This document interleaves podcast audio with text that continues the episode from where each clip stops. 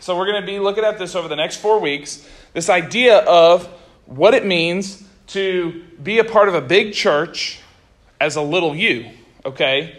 And again, this isn't the idea of like, oh, you're a small person in God's big plan, which, uh, okay, you could take that from it. But this is the idea that church is not about you. Church is not about what you want. Church is not about what you think is the best way to do it. Church is about honoring God, bringing glory to God, and making His gospel known throughout the nations. and so we're going to look at this over the next four weeks this idea of big church, little you.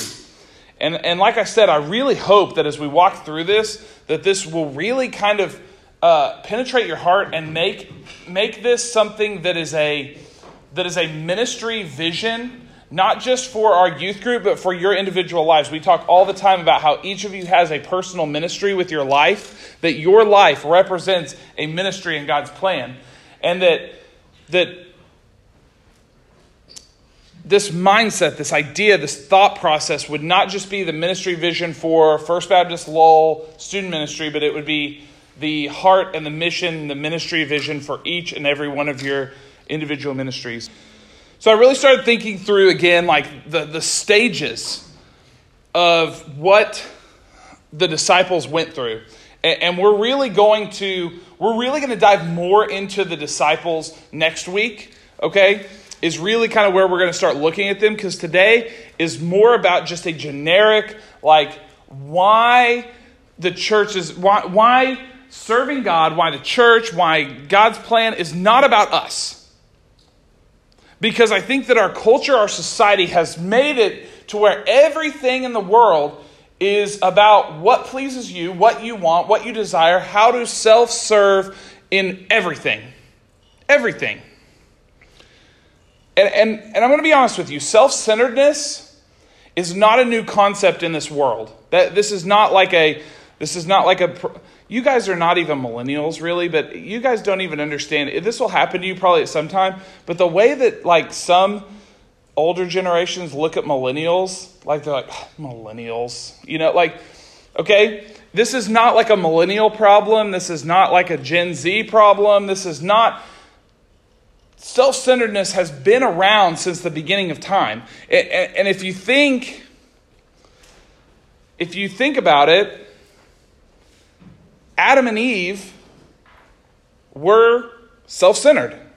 Like you think about the first sin was a sin of self centeredness. Adam and Eve didn't eat the fruit because they thought that it would help honor, or they, they didn't think it would help anyone or honor anyone. They did it for themselves. They did it so that they would make themselves what they thought would be better, that they would become like God in their ways. That was, the, that was what the serpent tempted them with, was eat this fruit and you will become like God. And they're like, yes, please. I would like to experience that.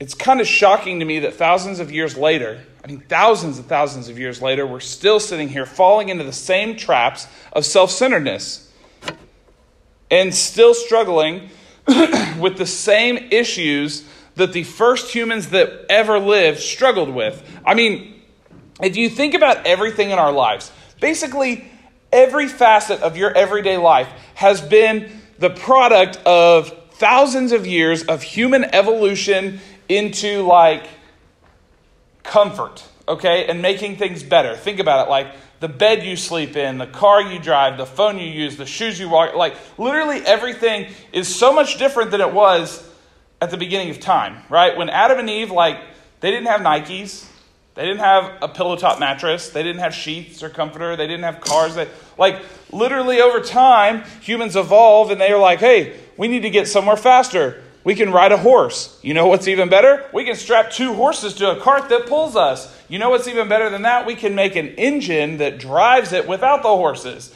You know what's even better than that? Is we can, you know, we understand how things evolve. But somehow, in the process of every civilization, doing things better. I, we could argue that, but like in the process of every civilization trying to make things better for the next generation or better than the previous generation before you, somehow we've missed fixing this obsession on self centeredness. And, and, and, you know, I, I really started to think about why this is. Like, I think if all of us sat in here and we were like, hey, is selfishness a problem in our society? I think all of us would unanimously say yes. People being selfish is a problem in our society. But yet, none of us feel a burden to fix it because deep down on the inside, we too want to be selfish on some level. And, and we even have catchy quips or sayings that we use to justify our self centeredness, like, if you want something done right, you do it yourself. Yeah, we say that all the time. I say it all the time. but in reality, what we're saying is two things. One, I'm the only one who knows how to do it right. And two, I don't really want it done right. I want it done my way. I want it done the way that I think is right. And so clearly we can piece together from all this evidence and just like looking around at society that being self centered is really kind of baked into our DNA. And, and, and yes, I know like there are the rare exceptional people out there who are truly selfless. And I mean, we probably all can think of one of those people. But generally, we can assume that all humans are driven by self centered motives. When push comes to shove, when cards on the table, everything on the line, you are going to trust yourself over someone else. Or you're going to take care of yourself, protect yourself over someone else. We've reached a point in society now where not just self centeredness, uh, that point has always been in society, but we've reached a point in society where it's not just about self centeredness more, but it's about trying to convince everyone else to be centered on you as well. And I'll explain exactly what I mean. And, and I call this self promotion. And, and you guys will probably see where I'm going with this because you guys live in this world and you understand what self promotion is. But I think about like every time I watch a video on YouTube, and I'm not talking about like the, the biggest YouTubers who have the most followers and everything. Like, this is like some hillbilly redneck that's trying to show me how to boil shrimp. Like, I'll, and I do watch those videos, okay? Don't judge me. But, because I like to cook. But anyway, and they know how to cook. But you get on there, you get on there and you click it, and there's this guy in like overalls and no shirt under it. And what's the first thing he says in every video? You like this video, like and subscribe down there. Like, literally every YouTube video starts with someone saying, like and subscribe to this video. Because our world is so about self promotion. Like, we have become obsessed with the idea that we have to promote ourselves. We have to put ourselves out there and we have to let make sure that everyone knows that we know how to boil shrimp better than anyone else on YouTube. Okay? Like that's the point we've reached in our society because the more we self-promote, the more people they get to follow them, the better it is for them, right? We understand the idea that the more YouTube subscribers you have, followers you have, the more money you can make from ads and things like that. which is why kids these days view being a YouTuber as a career aspiration. I remember whenever I was a kid, like, and you'd say, What do you want to be when you grow up? Kids would be like, Oh, I want to be a firefighter, an astronaut, a policeman, a professional athlete. Now you ask kids, and I've, I've, I've honestly heard, you guys might think I'm kidding. I, I don't think you do because you guys go to school with these kids. I have literally talked with elementary school kids in the past few years and asked them, hey, what do you want to be when you grow up? And they will say things like a YouTuber or an influencer. It's insane to me that we have become a culture that is so focused on this idea of self promotion that we have, we have lost. We've lost what it truly means to be selfless in this world. You know, I think you know, I talk about my kids, and, and, and Aaron and I were talking about this this week that raising kids is truly one of the most like easy ways to come up with sermon illustrations because you see you see biblical principles play out in the lives of your children. But one of the things I've learned from watching my children, and I really do think this, I mean, Landon makes me question it at times, but I think that kids are generally born with kind hearts. Okay? Landon likes to fart on me for fun. Okay?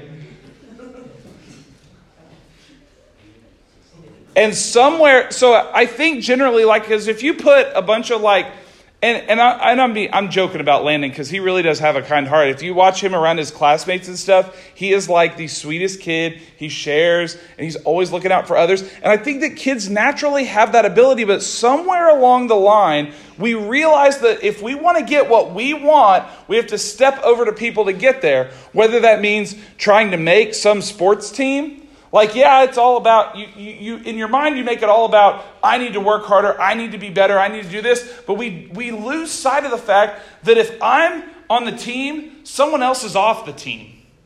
I step over someone to get there. Or if I'm in the starting lineup, someone else is sitting on the bench. Because that, and, and the most of the time we're like, well, they need to work harder. You know, like they need to be better, like I am. But we lose this compassion for the people who we just step over because we become so focused on our own selfish desires and the things that we want to achieve in our life. And we learn as humans not to care about other people as much. And don't get me wrong, like, you can still achieve things in your life and care about other people, like, that is possible. But I think most of us probably have never really examined that thought about if I succeed in these areas, what does that mean for the people I'm succeeding over?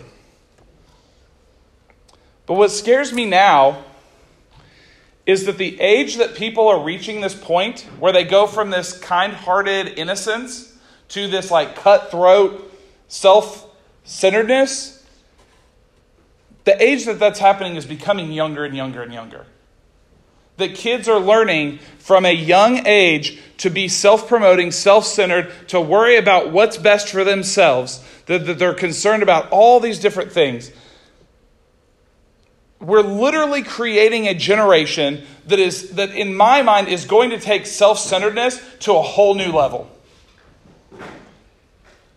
Like we've clearly established that self-centeredness has been around since the beginning of time, but that doesn't mean it's stayed the same. I, I genuinely think that we are raising a generation of kids who are going to take self centeredness to a level so far that they are going to begin to be unable to relate to other humans. Like, I really feel like we're getting to that point. And this idea scares me to death, not just because my kids are a part of that generation, because that's the last thing I want for my own children, because of what we're about to look at right here about this idea about how God calls us to be the opposite of self centered, but because self centeredness, a self centered mindset, is seriously the root of all sin. I mean, I want you to think for a second. If we define sin as anything that is contrary to, to good, and God is everything good, we can define sin as anything that's contrary to God, okay? And so anything that we want for ourselves, that God does not want for ourselves, that we choose to, to pursue, is sin. so literally any sin that you can think of, you can boil down to the, to the root of it as being something that is self centered. It's what you want over what God wants for you. And if we if we create this culture, if we create a society, if we create a generation of kids that are so self-centered that they don't even know how to relate to people, then the gospel's in real trouble. Because the gospel is predicated on being a relational way to share God's love. if you want more proof that that self-centeredness is the root of sin. Just look at james 3.16 it says for where you have envy and selfish ambition there you will find disorder and every evil practice. Literally the bible tells us that envy and selfish ambition are the root of all evil things. Where there is self centeredness, there is also sin. And you know, honestly, it's one thing to allow sin in our society because I mean, I think that's expected because it's the world, right? Like, we know this whole idea of like the world is like the Bible refers to Satan as the king of the world because the world is his, like it's God's creation, but Satan, it's his playground, right? So we understand that this idea that sin is going to be in the world. But we allow sin to come in our society is one thing, it's just to be expected to an extent. But what I fear is we have allowed self centeredness and selfishness to infiltrate the church. And, and now I'm never going to be someone who's, who's going to say that the church is supposed to be a place free from sin because there's humans in a church. So there will always be sin in a church. Okay? So I'm not saying that a church has to be sin free. However, the design of the church, the call of the church is to be holy, which means to be set apart.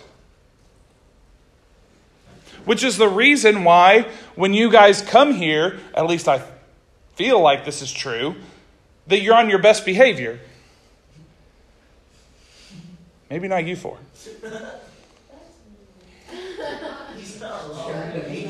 Okay?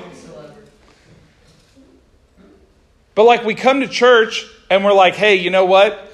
Because I'm at church, I'm not going to say these inappropriate things that I know I'm not supposed to say. Because I'm at church, maybe I'm not going to dress the way that I normally would like to dress. Because I'm at church, I'm not going to do X, Y, Z, whatever it is, whatever sin that you live in. you feel like you can't do that at church because church is the place where you're like the good version of you. And it's because it's it's for the right reason, right? It's because we understand that church is supposed to be a place that's holy, that's set apart from the rest of our life, from the rest of the world. But in doing this, we've allowed our self-centeredness to run amok in the church. We've like been so concerned about all these other sins staying out of the church that we've allowed the root of sin into the church. And here we are, not only failing to keep this place holy, but rather bringing in our sin of self centeredness and flaunting it around. I mean, I, think for a second, and, and, and, and we just talked about this, but we typically take drastic measures to keep the sinful side of ourselves outside of the church. But I want you to think for a second if you took your deepest, darkest sin, I'm not going to ask you to call it out or anything, but just think about it for a second. If you took your deepest, darkest sin and you brought it in here on Wednesday night and you did that sin in front of everyone, whether it's cussing someone out or wh- whatever it is. Like, I don't know, I'm not going to sit here and like, but I want you to think about how wrong that would feel. Like to come into church and to act that way against God. And as wrong as that feels in your brain right now to think about that is exactly how wrong it should feel for you to come into church and demanding things be the way that you want them to be. Because this selfishness, this self centeredness, is equal in sin as your deepest, darkest sin. But yet we have no problem coming in here and being like, hey, you know what? Um, I'd rather go to the gym today than go to the youth room. So we're going to go to the gym, right? Haven't heard that one today. Nope. Okay. Never. Or being like, hey, I really wish that we would play dodgeball tonight instead of volleyball. I'm really upset that we're playing dodgeball. We didn't play it. Or being like, why are we going to this camp? Like, I wish that we were going to a different camp. Or, why are we going on this mission trip? I wish we were going on this mission trip. Why does this person get to do this and I don't get to do this? Why are we having this event when I wanted to have this event? Honestly, we could probably all sit here and we could come up with list after list after list of things that sit, that people sit around here and they complain about and they say that I wish it was this way. And I'm not saying this to like get onto you guys, I promise, because I want I want you guys to enjoy the ministry that we do at this church. And, and so to an extent I don't mind you guys giving me your input and giving me your thoughts on what you like and what events things. But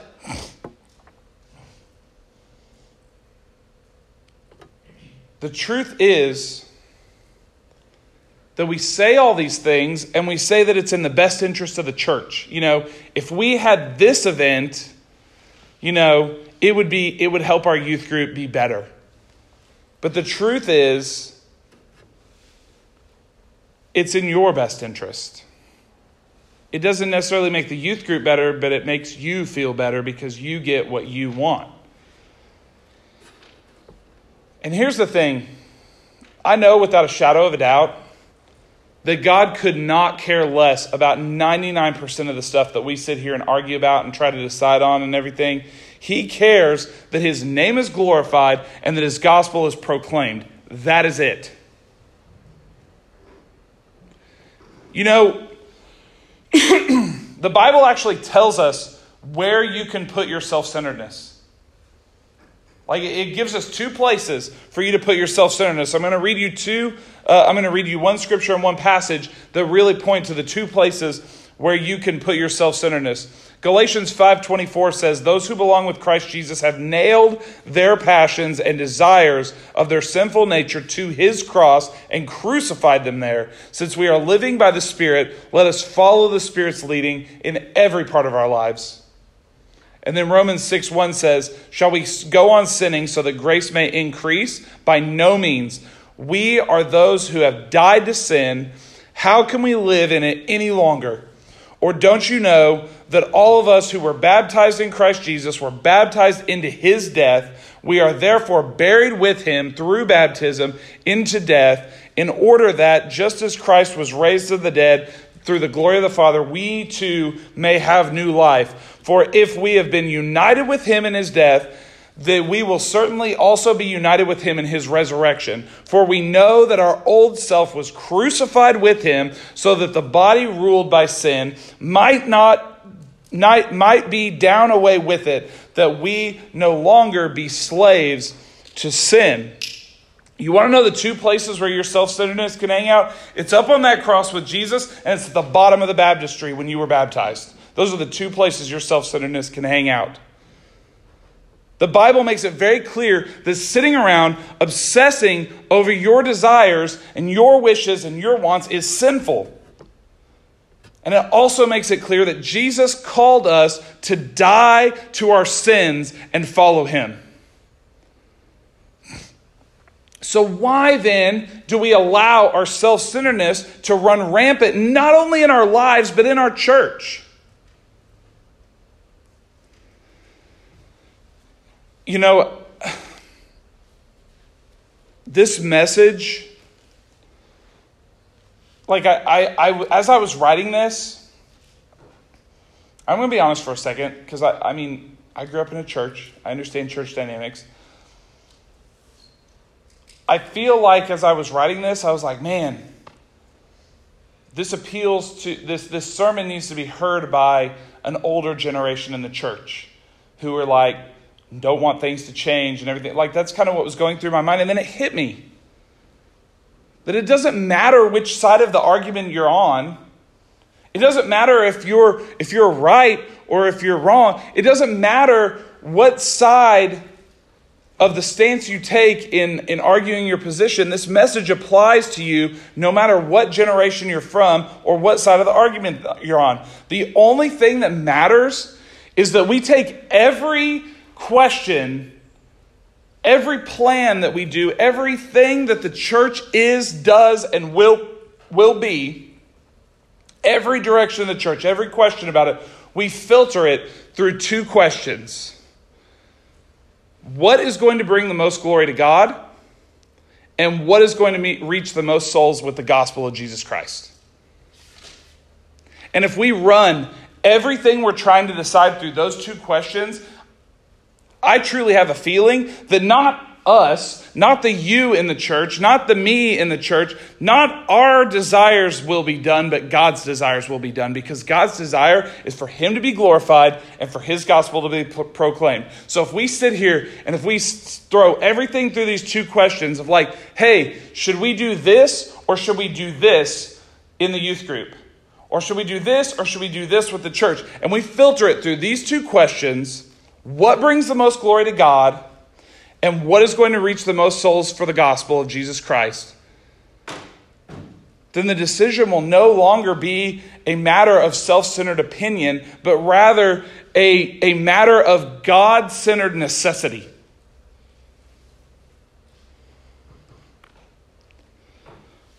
So, next time someone asks you your thoughts on something regarding the church, whether it's me, whether it's someone else, don't just answer with your desires, your thoughts, your wishes, your opinions,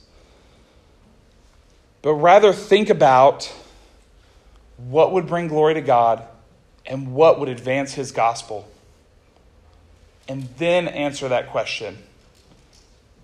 Because that is the only way that we're going to be able to take the you out of church. Guys, and I understand that this was a pretty aggressive lesson. We talked about this last week if you were here about how we kind of have a smaller group right now, and I really view many or if not all of you guys in here as leaders in this youth group just because it's such a tight knit group that I feel like I can go into this lesson with you guys. I can challenge you guys. I can step on your toes, and I can do that in the attempt to try to help you guys grow spiritually because I think that you guys needed to hear this tonight. Not because you're super offenders of this, but because we all are.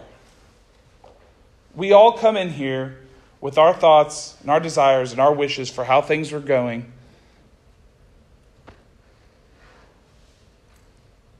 We have to be people who focus on God and the gospel more than anything that we want. Period. And once we do that, once we truly die to our sin, it's not just something that we say because it's in a Bible verse like, oh, yeah, I died to my sin. Once we truly live that out, dying to our sin, then we can start to take the next steps that we're going to look at as we walk through this series. So I don't think I really said it today, but the title of today's lesson was Die to Sin. Because that is the first step in making church making a big church with a little you. Let me pray for you guys. And see, we're early, Jace. I did it. And we can we can hang out for a little bit. God, thank you so much for the sacrifice of your son on the cross. And God, I just pray that our sins, our desires would just be nailed to the cross with Jesus that they would be left in that baptistry when we were baptized, that we would leave that behind, that we would die to sin, that we would leave that behind, and we would live a life serving this church, serving your kingdom that is focused on bringing you glory and advancing your gospel. God, we love you so much. We can never repay you for all that you've done for us. But I just pray that what you would do is you would just pour out your blessing on this group. Help each and every one of them to grow in their knowledge of you, in their wisdom from you, and just grow in, in spirituality, God. God, we love you. We pray all this in Jesus' name. Amen.